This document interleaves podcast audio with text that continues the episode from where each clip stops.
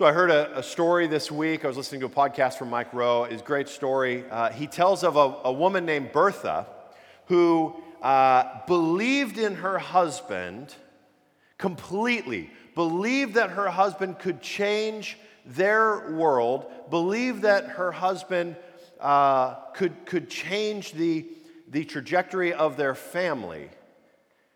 However, the problem was no one else believed in him.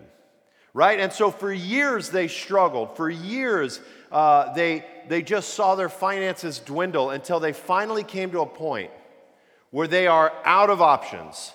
And she decides it's time to go see mom. So she gets up early in the morning. She takes her two oldest sons with her. She leaves a note for her husband, and she is out to hit the road. Now, in those days, the road uh, and hitting the road was not an easy thing. Uh, the roads weren't much to speak of. In fact, going up hills, she had to get her sons out of the car to push uh, so they could make it all the way up the hill while she navigated around the ruts in the dirt roads, right? But she traveled on. And she got to a point in this journey uh, where she ran out of fuel. There was no gas station around, and so she hiked into the nearest town that had a pharmacy, and she got a cleaning agent that was petroleum based, hoping that it would have enough, create enough combustion in the engine to continue on. So she pours it in the fuel tank, and the car fires back up. On they go. Well, then the fuel line clogs. Stopped along the road in the middle of nowhere, she pulls out, figures out what's wrong, uses one of her hairpins to unclog the fuel line, put it back together, and keep going right? Pretty, uh, pretty, pretty creative woman. Then, uh, a, little, a little further along, there's a, a wire overheats, a, a wire on the spark plug, and breaks off. So she reattaches the wire and uses her garter as insulation on the wire to get this thing going, right? Finally, after 12 hours of hard journey, she arrives at her parents' house. Now, the, the, the, boys are thrilled to see their grandparents. Grandparents are thrilled to see their grandchildren. They all sit down to have dinner. And over dinner, she explains the predicament that their family is in. She explains her plan to get her family out of the situation that they're in. And her mom is skeptical, but she's supportive and just tells her take every precaution on your journey back home, which was good advice because on the journey back home, the brakes failed. So she got some rubber uh, from a shoemaker and nailed it back on the pads, uh, the brake pads of the car, so that the brakes would again begin to work and finished her way home. Finally, she arrives at home to her husband, who is eagerly awaiting her arrival. But there were other people eagerly awaiting her arrival as well. In fact, the whole town had come out to await her arrival. And more than that, the newspapers came out to await her arrival. Because what Bertha had done in a time when the longest road trip previously taken was 40 feet, she traveled 120 miles to her parents' home and back. Her husband, Carl Benz, had invented the Benz patent motor wagon. And she embarked on the very first road trip ever in history. And in doing that, of course, she caused quite a stir among the town and beyond as the newspaper articles came out. And that moment did, in fact, change not only their family and their fortunes.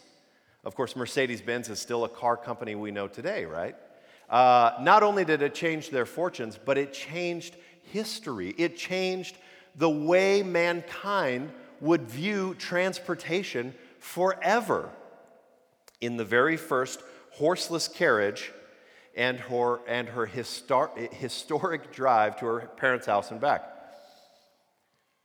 Today, as we look at Ephesians, and specifically I want to dive into verses 17 and 18 of this next sentence that Paul is, is giving us uh, which is 15 through the end of, of chapter 1. As we, as we look into verses 17 and 18, Paul is praying for the Ephesians. And, and what he's praying for is, is a particular knowing that they would have.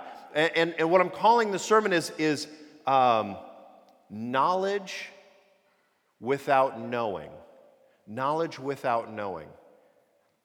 You see, uh, it is possible to know much about God and yet still not know God.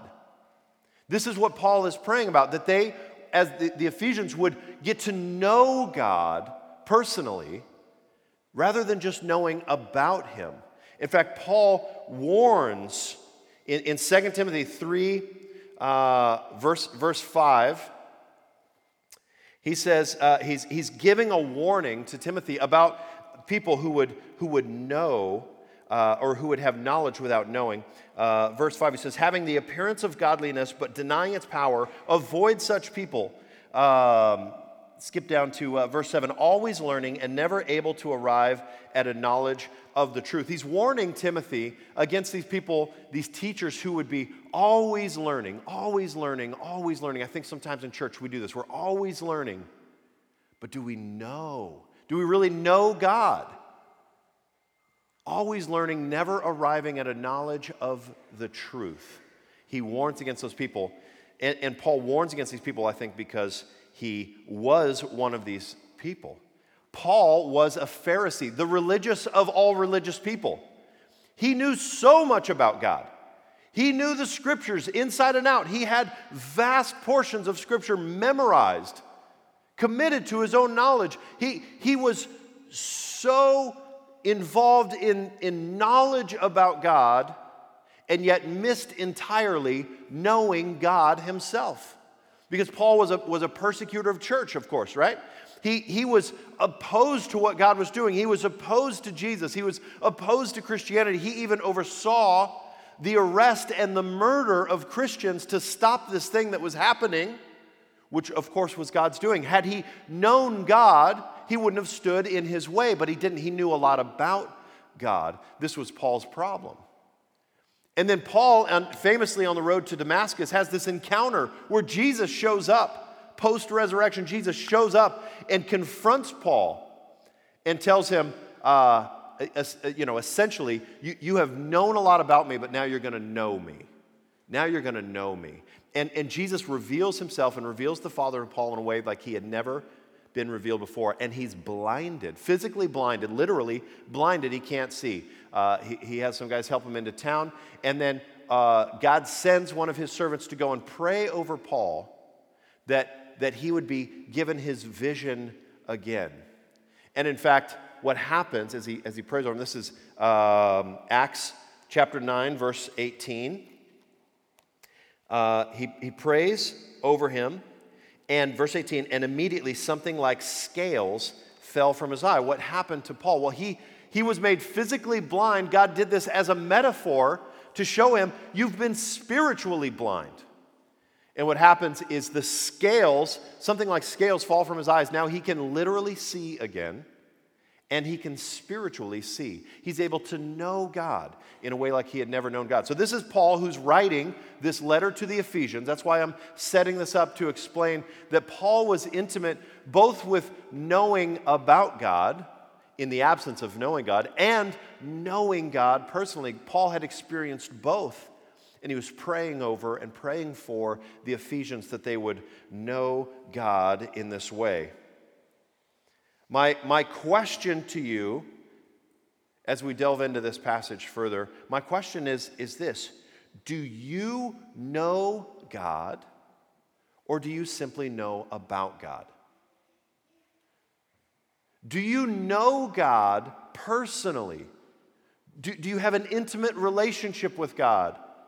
Or do you merely know much about God?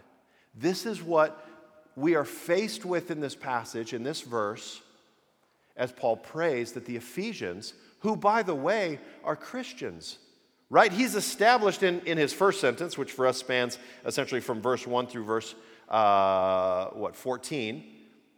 He establishes that these are believers, these are people in the church. The, the letter is to those who make up the church at Ephesus. This is a letter to people in the church, and his prayer is that they would know God right? This is not just something for the non Christian. Oh, I pray that they someday will know God, although uh, certainly we could apply it to that. But he's saying, I pray that the Christians would know God like this. And so I think in many ways, as it's a letter to the Ephesians, it can be a letter to the church of Outward that is at Silverton, right? Uh, it, it's a letter to us, it's a, it's a letter to me. It's a prayer for us, it's a prayer for me. Would you know God? I think this, this knowledge can break down in, in three ways. Uh, this is how I would, would parse it anyway. Uh, that we need to have an accurate knowledge, an experiential knowledge, and, and a profound knowledge.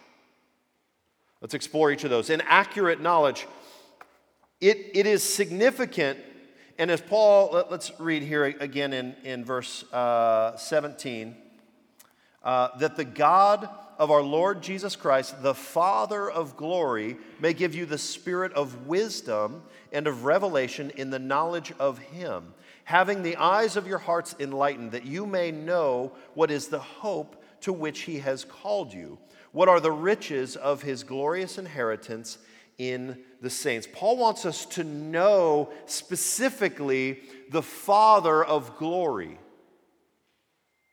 We, we talk a lot about knowing Jesus. I think as, as evangelical churches, we, we do this a lot as, as a Bible teaching, Bible believing church. We, we talk a lot about Jesus, and appropriately so. He, uh, Jesus is, is our Savior, He's our Lord. But this specific passage, this longing to know God, is, is a longing uh, to know God the Father, the Father of glory the, the first in the, in the three persons of our triune God, right? Uh, God the Father, God the Son, God the Holy Spirit. Paul wants us to know the Father of glory. Paul wants us to know the Father, which is enabled uh, by the Son through the Spirit. So we have this beautiful Trinitarian language in this verse 17. All three persons of the Godhead showing up in this verse as we, we know the Father. Uh, through the Son by the Spirit. It, really great. So he wants us to know the Father of glory. He wants us to know the hope to which he has called you. Paul wants us to know the hope which God has called us to. He wants us to experience and know peace and hope in our life, hope that only God, the Father of glory, can give us. He wants us to know this hope intimately, and he wants us to know the riches of the inheritance now, there's, there's many aspects of the inheritance which we receive through Christ in the Father. There, there's many aspects of the inheritance, right? The, heaven is, is the first one that comes to mind, for me anyway. We think of heaven, we think of, of eternity with God. We, we, we think of, of this wonderful place where the, there, there are no more tears, right? The, the streets paved with gold, all of these things, and this is all good. Heaven is wonderful. We do look forward to God's kingdom coming fully. But I would say the lion's share of, of the riches of the inheritance is knowing God Himself that we would be able to know the Creator God who made all things. That we could know Him not as a distant, mysterious entity out there somewhere, but a personal, intimate knowledge of the God who made us. That's what He's after. That is the riches of the inheritance that we get to receive. And you know what is so great? We don't have to wait until this life ends to experience that part of our inheritance. We get to experience some of the riches of the inheritance that is coming to us in, in our relationship with the Father as we know Him.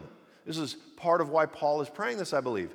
He wants us to know and truly experience uh, that, that foretaste of our inheritance that we get. Isn't that so good? This is so good. This is such good news. Now, the reason I, am talking about accurate knowledge, the reason I call this accurate knowledge is because it's not enough just to, just to know some vague and generic truth, right? We live in a culture today that says the phrase frequently, know your truth. Man, I had fun on a Google search for know your truth, reading some of these nonsensical articles and blog posts ultimately, it was a rabbit hole of no value, so I'm not going to quote any of it. It was, I'm like, this is, I gotta, I gotta bail. I gotta get out. This is insane. Uh, there's just like utter nonsense being taught to, to and through our culture today. Know your truth. Look on the inside. Find whatever makes you feel good and pursue that. What's on the inside is the problem. Right? What's on the inside is what's bumming me out. What's on the inside is what's causing depression and anxiety. What's on the inside is what's corrupted and wicked and evil and sinful. Don't look inside for truth. That is the worst advice we can give. Don't look inside. Don't find your truth. Find the truth. Truth, my friends, is objective, not subjective. Truth is a concrete thing. Right? I, I spoke a couple weeks ago, I used the example of gravity. It's such a great example. Gravity is a true thing. Right? You need only to fall to discover the truth of gravity. And you can look inside yourself and, and envision weightlessness and you can leap and find the truth of gravity, right? It is a truth, it is a reality that needs to be dealt with. Truth is, an, is a concrete thing. It is an objective thing. It is something that, that we don't get to debate with just because we don't like it, right? You can debate with gravity all you want, it doesn't change it. Truth is a real thing. There is, there is a truth which is found in God. There is a truth, and, and it, is, it is revealed to us because th- this idea, this notion of just choosing whatever seems good to you, whatever seems true to you, it just doesn't work. Logically, it falls apart. It, it, it has no substance whatsoever. So, truth, it is important that, that we have an accurate knowledge of the truth, an accurate knowledge uh, of, of what is really objectively true. Truth is fixed. Okay, so, so accurate knowledge, Paul wants us to know the real God. He wants us to know truth, the truth that Jesus reveals to us. He wants us to know that. And then beyond that, he wants us to experience this knowledge, right? It, it is an experiential knowledge, a knowledge which comes from experience. Would maybe be a, a, better way of putting that. Jonathan Edwards has a great metaphor. It's been used and reused many, many times. You're probably familiar with it, or some of you may be familiar with it, some of you may not be. Uh, but, but he gives the, the metaphor of honey, right? You can read about honey in all of its detail. You can, you can learn all about honey. Someone can describe to you the taste. You can look at the color of honey, that golden color. You can observe it. You can touch it and feel uh, the thickness of it and the stickiness of it. All of that helps you to know a lot about honey, but you do not yet know honey. What do you need in order to know honey? We have to experience it. You have to taste it. When you taste honey, for the first time, when you experience honey, your understanding is completely changed. No amount of learning, no amount of books, no amount of uh, you know, lectures or preaching on honey will ultimately change your understanding until you experience it. It is experience which we need when speaking of the knowledge of God. Uh, a good friend of mine, we grew up together. Um, he, uh, he grew up in a Christian family, went to church every week. I didn't. Uh, didn't, didn't go to church all the time uh, or, or, hardly at all. Um, and, and we had a different experience growing up, right? Uh, he was a very moral person.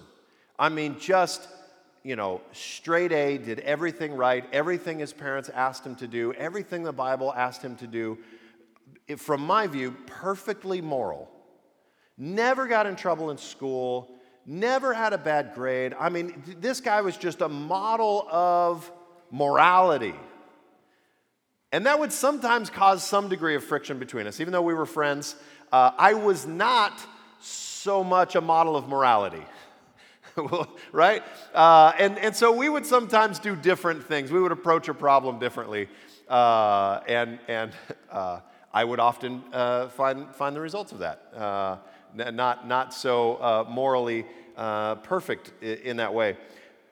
Well, my, my friend grew up going to church all the time, and he knew a lot about God. I mean, he, he had, you know, lots of Bible memorized. He, he had gone to church, like I say, all the time, gone to all the youth groups, gone to all the camps, all of this stuff. He knew a lot about God. He was very moral, worked very, very hard. And then in our 20s, I remember having a conversation. I remember having a conversation with him, and, and he, uh, honestly, he, he just kind of broke down and, and, and was real with me. And he said, Man, my, uh, uh, my girlfriend and I, we're not married, but we've been sleeping together.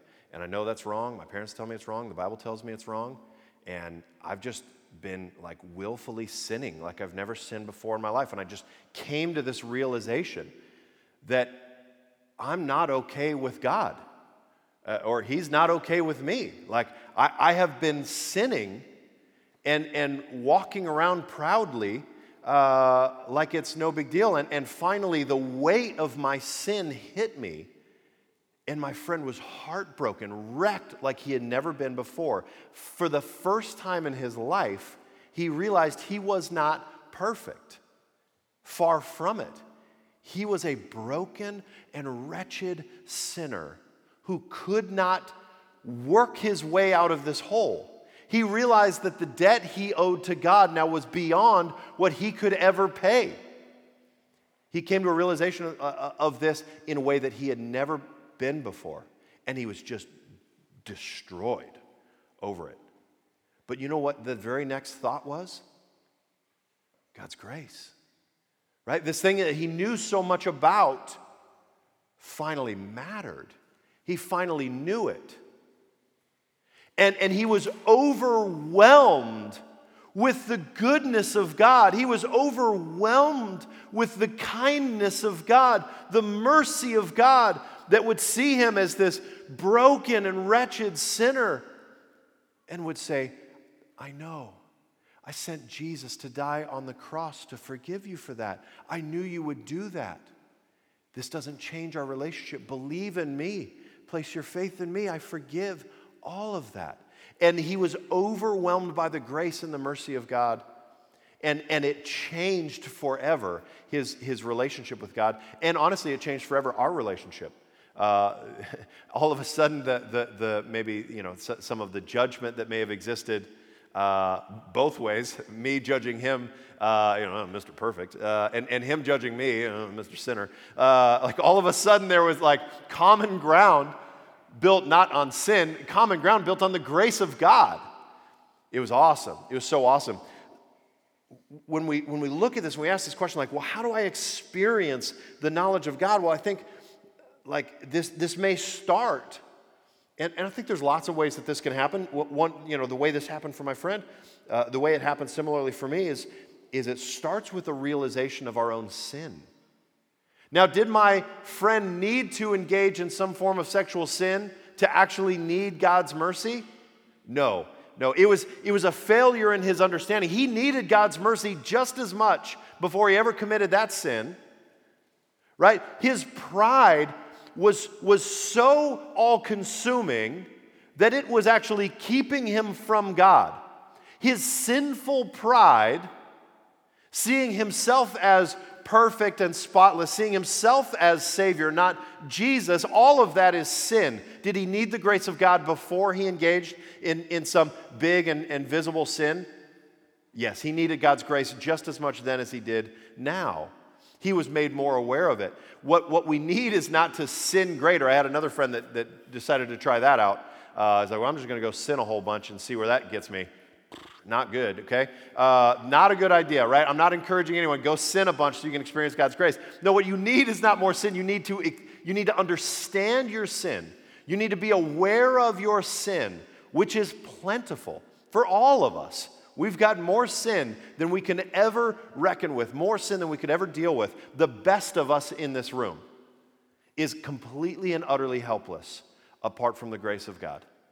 We need to see that and experience that. I think we need to, to in, a sense, kind of uh, see our sins, see our own sins, see our own helplessness, see our utter dependence on a, on a good and merciful and gracious God in order to experience the knowledge of God in this way. Right? So it's an understanding of our sin and an understanding of who God is. I, I, I, to say it another way, uh, we need to understand ourselves and how sinful we are. We need to understand God and how perfect and holy He is. And we need to understand what God did to bridge that gap by sending Jesus to rescue us.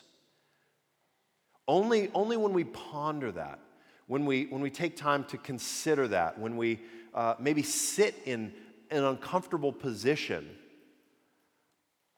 of, of understanding both our failure and God's great victory, that we can experience the knowledge of God. Knowing God is, is a it's a personal thing. He is a personal God. Amos 3, uh, God, God is, is speaking through the Moses, Amos, and he, he's telling the nation of Israel, which is his chosen people at that time. In the Old Testament, God chose the Israelites, and he, and, and he speaks of how he chose to know them. Well, did God not know intellectually of the other nations? Was God surprised that other people were on the earth? Like, whoa, there's somebody there. How about that? No, of course not, right? He knows everything. God knows of these people. But when he speaks of knowing the Israelites, we're, we're talking to this intimate, personal knowledge. That's the way that God knows us. He chooses to know us closely and intimately and significantly. He chooses uh, to know us. This is, um, uh, uh, let me find here. Um, the way that a, uh, the way that, that a shepherd knows his sheep, or the way that a king knows his subjects, the way a husband knows his wife, or the way a father knows his son. These are four metaphors that the Bible uses for this word to know. Right? This is the knowing that we're talking about. This is, it goes beyond knowing of, and it is a, a close and personal and intimate thing. This is, this is what, uh, what Paul is praying for. Uh, and, and in John, I would, I would just point out John 1 17. Uh, the, the Apostle John uh, is telling us here uh, For the law was given through Moses, grace and truth came through Jesus Christ right? There's that word truth again. This is absolute, concrete, iron truth comes uh, through Jesus Christ. No one has ever seen God, the only God. We're speaking of God the Father here, who's at the Father's side. He has made him known. Jesus has made known to us, those who would follow Jesus. He has made the Father known in this close and personal way. Uh, and, and one last one here in John 17, uh, verse 1. Uh, Jesus is praying for his followers, his disciples at that time, and by extension, praying for us now. He's praying and saying, Father, the hour has come. Glorify your Son, that the Son may glorify you, since you have given him authority over all flesh, to give eternal life to all whom you have given him. And this is eternal life, that they know you. This is eternal life, that they know you. Do you see how God wants to know us and wants us to know Him personally? That they know you, the only true God, and Jesus Christ, whom you have sent. This is the experiential knowledge. And finally, I'll move on to, to the profound knowledge. Uh, having an accurate knowledge of real truth and experiencing that in a way that is personal and intimate leads us to a profound knowledge, leads us to a knowledge which changes everything. It changes our life. I would say without exception. It changes our life. Having an accurate knowledge and experiencing the knowledge and knowing God personally will have a profound change on your life. This is not a call to work harder, right? Paul is not praying that the Ephesians would do more, work harder, go to church more, give more, serve more, go to more community groups, more days of the week, read more Bible, spend more time in prayer. None of that. Now, there's a place for all of that, but it comes after knowing. The prayer here is, is to know God, not to work harder. What we need is not more work, but we need a complete transformation of our motives.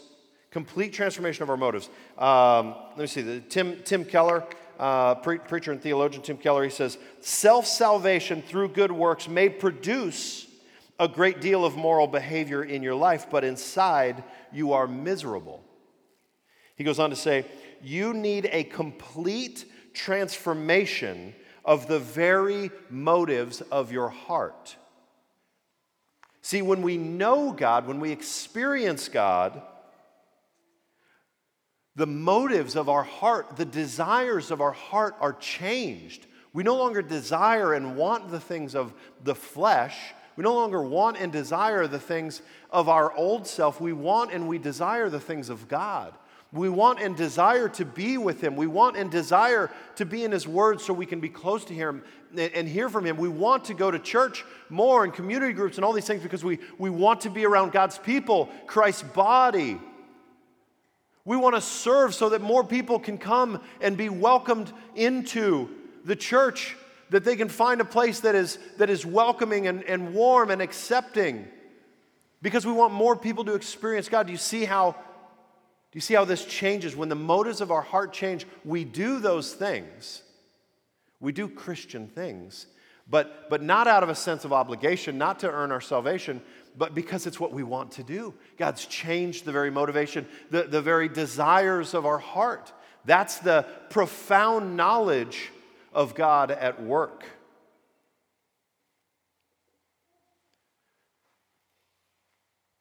I, uh, uh, as I mentioned, I didn't grow up going to church. Started going to church in, um, started going to youth group late middle school and, and through high school. Uh, went, went to youth group almost every week. Began to learn about God. Even uh, I picked up a Bible and started reading some, some Bible because I wanted to know more about God. I wanted to know these stories that the, the, the guy teaching the, the lesson would reference. I didn't know Moses or, or who he was or Abraham or or any of these people. So I thought, well, I should read the Bible and learn about this. This was all a process of me learning about God. I turned 18. I started going to church uh, on, on Sundays. Uh, started going to a church, attending every week. Started serving on the greeting team, like some of you do. I was, I was you know, standing at the door and, and greeting people as they're coming in. Uh, they found out I, I, played drums, and they started having me play drums on the worship team. Pretty soon, I was serving uh, almost four weeks a month. I mean, there was an occasional week I would take off, but I was serving all the time. I was learning a lot about God, completely lacking a knowing relationship with God. Completely lacking that.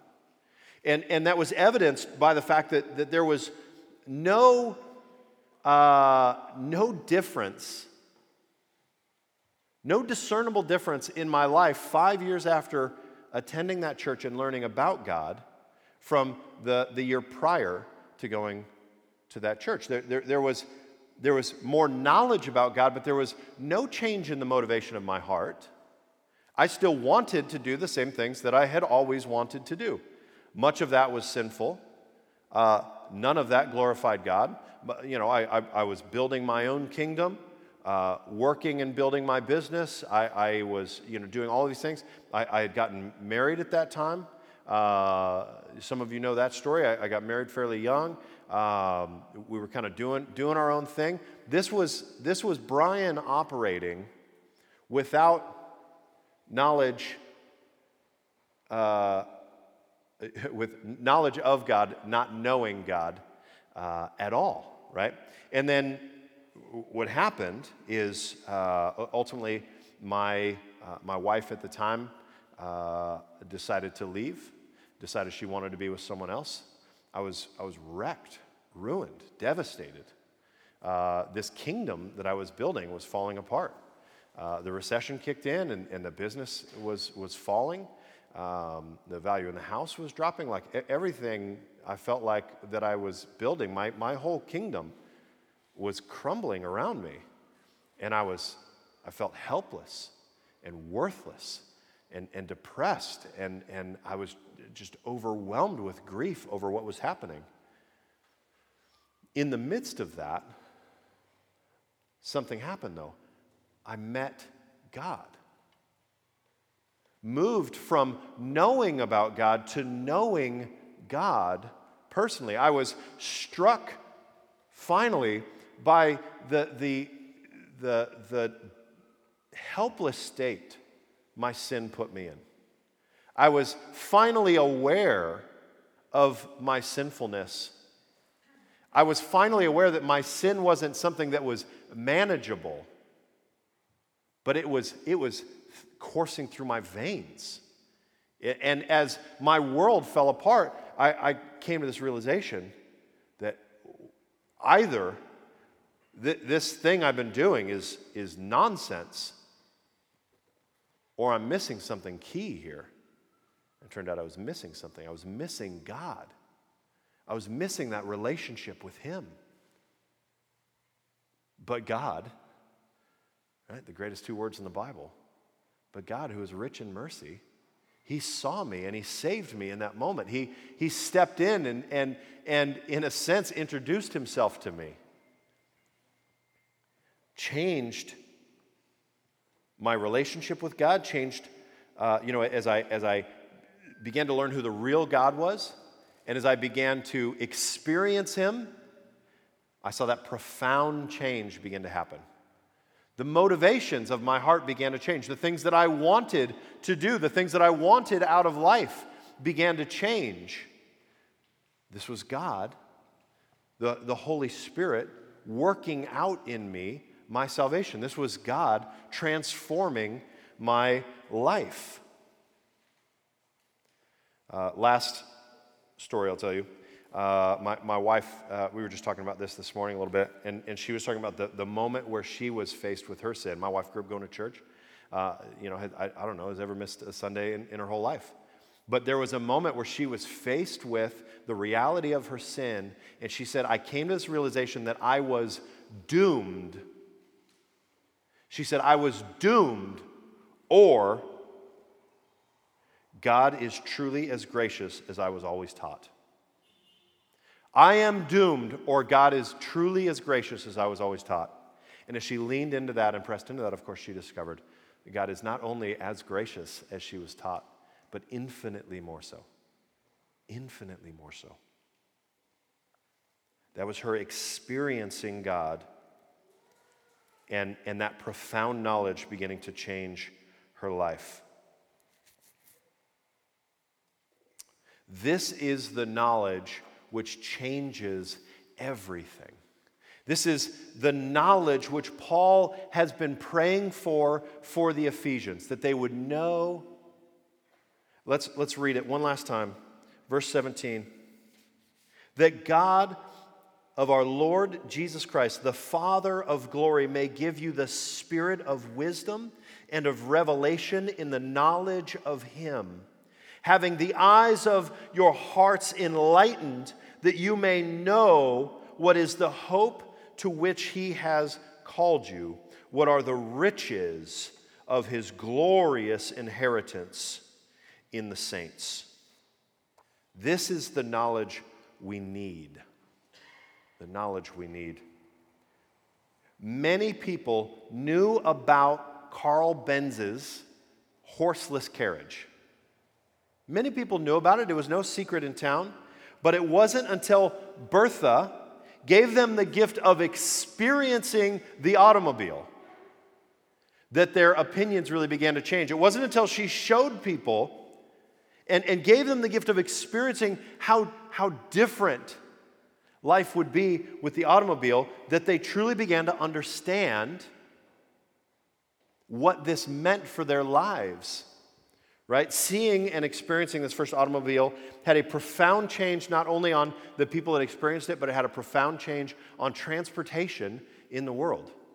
Similarly, seeing and experiencing an accurate knowledge of God the Father will have a profound effect on our lives.